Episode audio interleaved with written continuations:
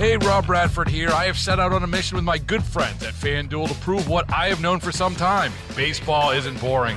Now I have a daily podcast to prove it with some of the most notable people in the baseball world screaming baseball isn't boring from the mountaintops or at least agreeing to come on our show. Players, managers, GMs, and yes, even the commissioner of baseball, Rob Manfred. It has been a constant wave of baseball's most powerful voices. So join the revolution, subscribe, and soak in Baseball Isn't Boring. Listen on your Audacy app or wherever you get your podcast. You'll be glad you did. In California, it, it's technically a crime to eat oranges in the bathtub. So apparently, a century ago, I, I researched this a, a little bit. It, it was believed that the citric acid from oranges could cause an explosion if it was mixed with bath oils. It turns out that's not true. That one is still on the books, huh? That's still on the books. Yeah, I, I can't say that it's ever been prosecuted or will be prosecuted, but it's still on the books. Mike, I have to ask you a personal question. Is it about eating oranges in the bathtub? How did you guess? I just had a feeling. Well, first of all, I couldn't tell you the last time I actually took a bath. But I do like to eat fruit in the shower. Wow. Kidding. Okay, I have another personal question. All right. You're married, right? Yep. Did you live with your wife before you were married? You mean, did we shack up? Mm hmm. Yeah, we did. Uh, but only out of necessity.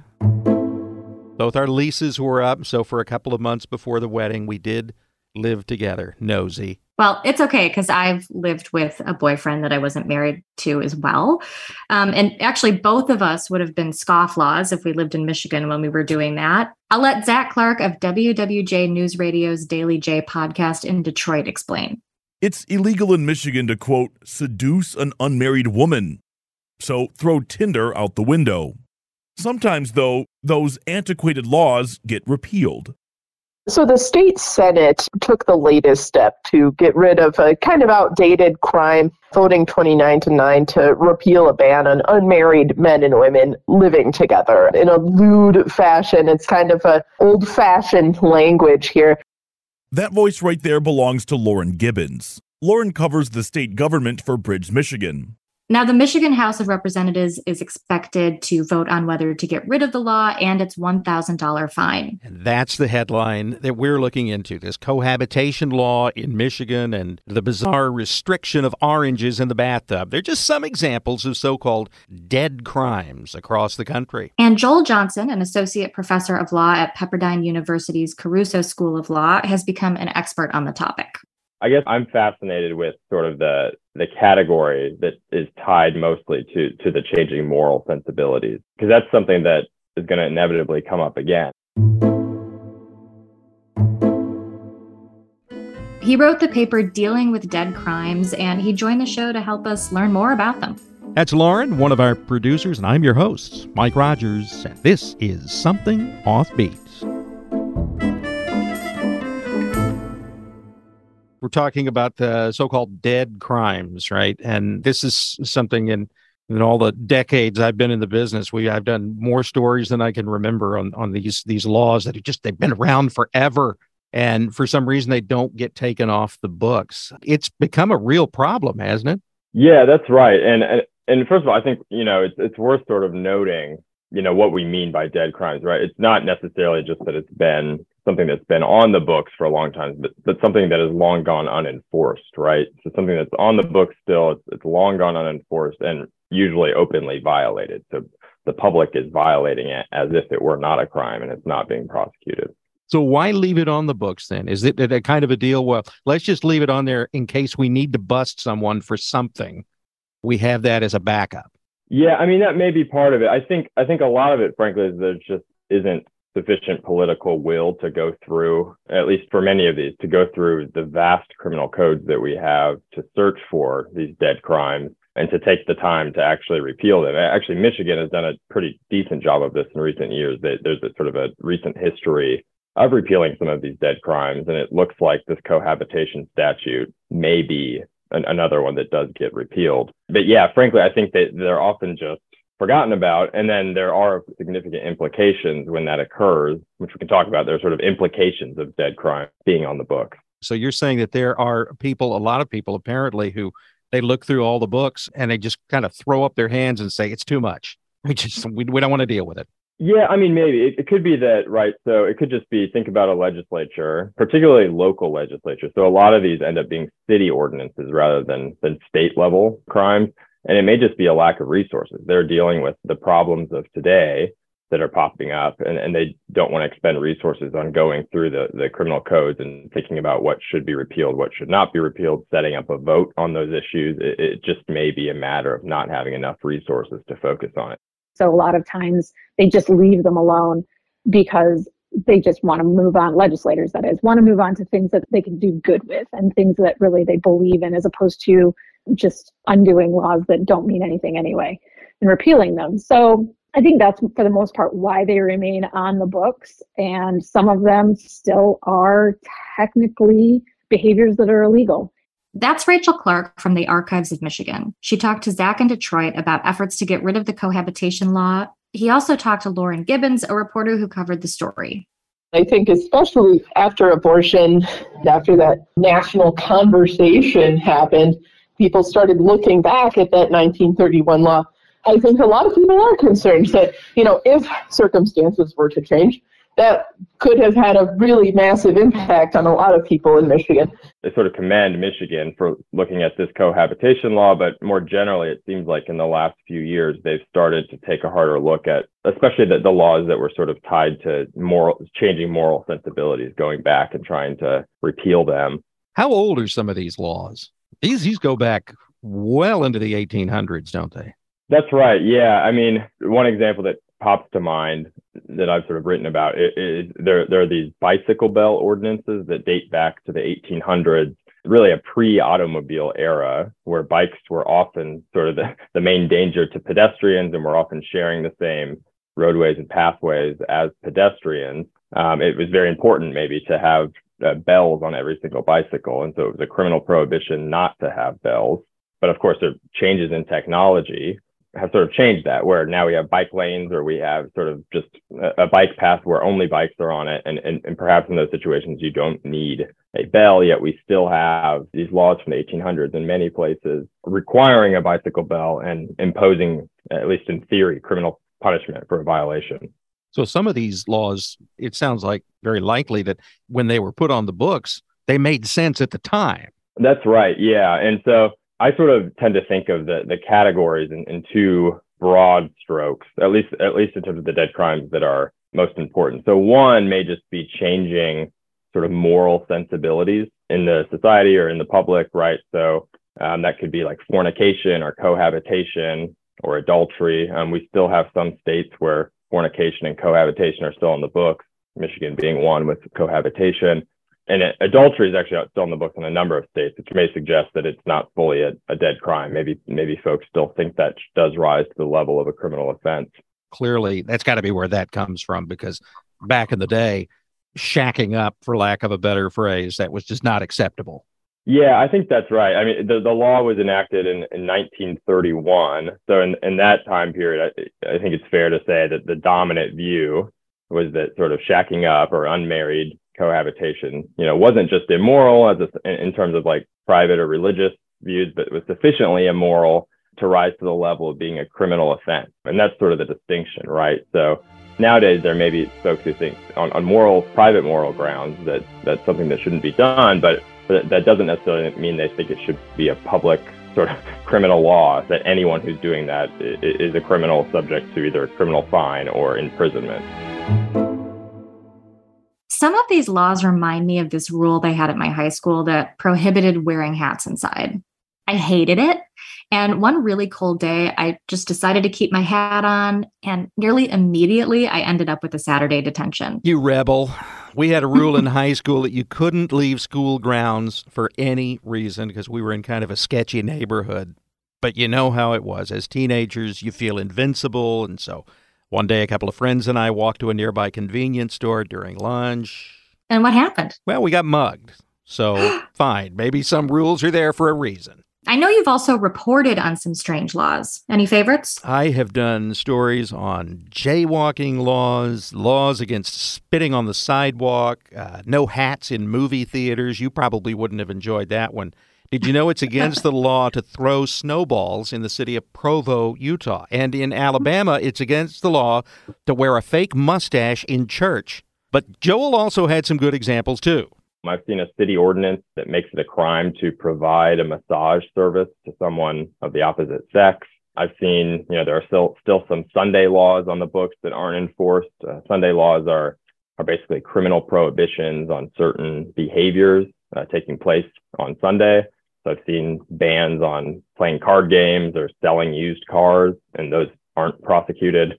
Uh, in Texas, we used to call those blue laws. And Lauren, you've actually been looking into this too. What did you learn? Yeah, I've been researching. My first fact is from Rachel Clark in Michigan. She said that Sunday laws are also called blue laws, like you mentioned, probably because they were written on blue paper. My second is that these laws originated in England and they were brought here by colonists to protect the Christian Sabbath. That's according to Cornell Law School. Do you have any idea how many states still have them on the books? Well, based on the World Population Review data that I found, it seems that only 20 states don't have any type of Sunday laws or blue laws. For example, Texas, where you live, still has some restrictions on alcohol sales on Sundays, and in Illinois, where I live, uh, we still have restrictions on vehicle sales. So you could go out and buy condoms on a Sunday, but not a car. it's good to know. But back to Joel. Listen closely because some of these dead crimes could impact people all over the country.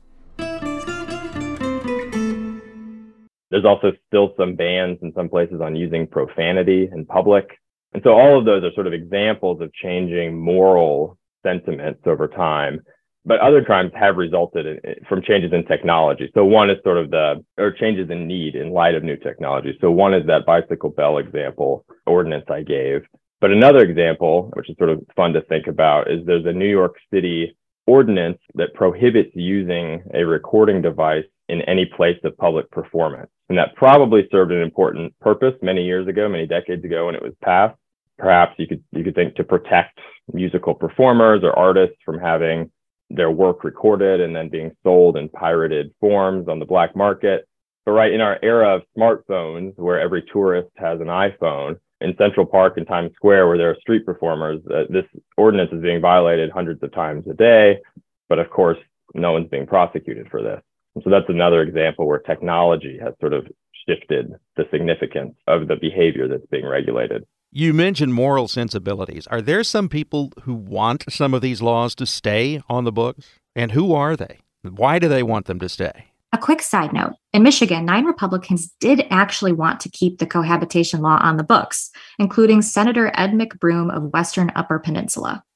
Government exists to provide for the general welfare by protecting people from evil and danger and by promoting the common good. The repeal of this law is not a promotion of the common good. Cohabitation has been consistently shown to decrease the resilience and permanence of marriage and to decrease the potential that marriage happens at all. Meanwhile, marriage has been consistently shown to be the gold standard by which a stable society is maintained. The law hasn't been enforced, so supporters say it was time to take it off the books. Opponents claim it will allow people to cheat on their taxes by claiming someone as a dependent.